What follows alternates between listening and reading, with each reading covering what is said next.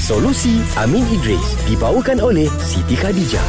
Ini apa cerita pasal tahi ayam ni? Ya Allah. Tapi dia nak tahu juga sebab dia nak jadikan uh, Baja. Baja. Ah. Ja, eh, jarang orang hantar WhatsApp cerita pasal tahi ayam. Maaf eh. Ha. Saya baca eh. Okey. Ah, Hal hantar WhatsApp, saya pernah dengar tahi ayam haram untuk dijual. Ha. Uhu, macam mana? Mungkin dah diproses ke entah. Okey okey okey. Uh, s- dalam mazhab Syafi'i memang ada perbincangan tentang hukum jual beli najis. Ah. Uh, dia bukan tak ayam je. Okey untuk yang Maknanya, tanya ni maknanya yang bertanya ni bijak lah. Ah. Dia ada buat research juga. cuma Oh, jangan hal. spesifik ayam je. Yang penting najis. Najis. Najis. Okey, Ah, okey. okey. So apa hukum dia? Okey, pertama apa-apa jual beli akad yang sah mestilah pertama suci dan bersih. Okey. Kedua mendatangkan manfaat. Mhm. Ketiga mampu diserahkan. Hmm. Okey. Dan keempat dimiliki oleh penjual. Mhm. Okey. Ini disebut oleh disebut di dalam mazhab Syafi'i. Hmm. Okey.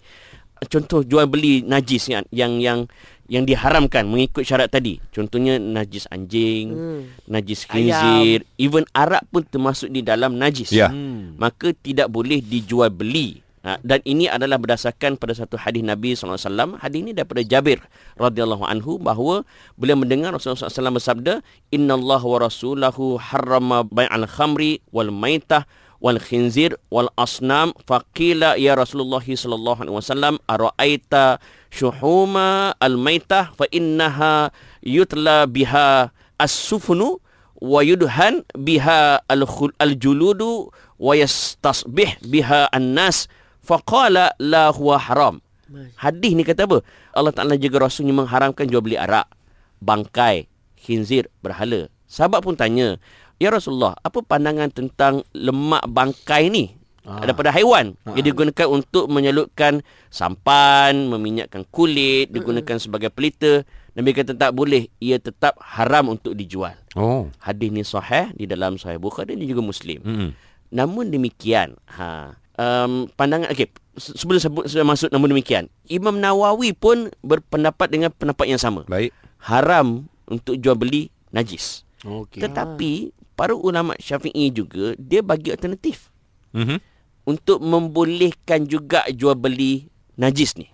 Okey, Ah. apa dia alternatifnya? Pertama sekali dia panggil sebagai uh, istilah uh, apa naqlul naqlul yad iaitu si penjual tu dia menggugurkan hak untuk memiliki tu dan dia serahkan hak tersebut kepada orang lain.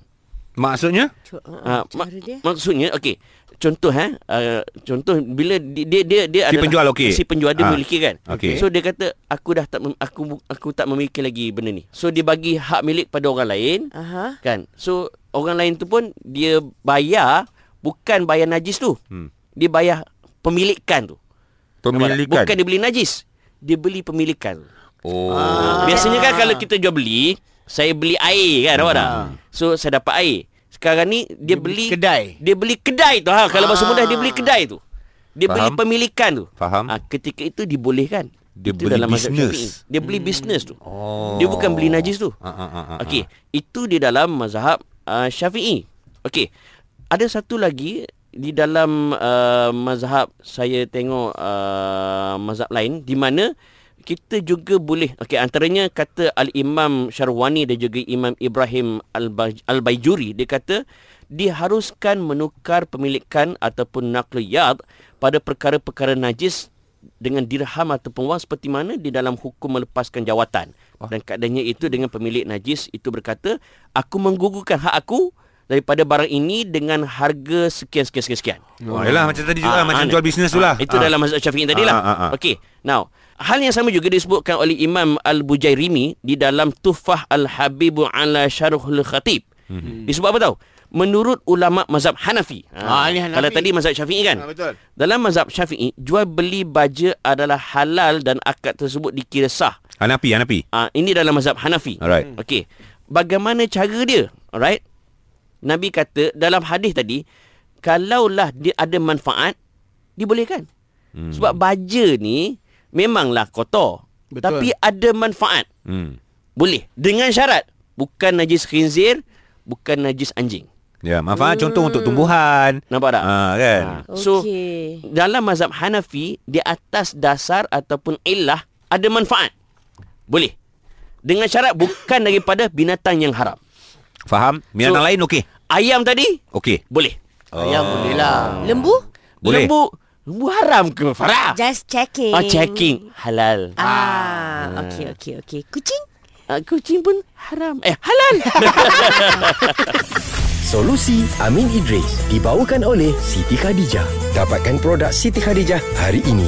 Selesa luaran, tenang dalaman. Kunjungi butik SK atau layari sitikhadijah.com.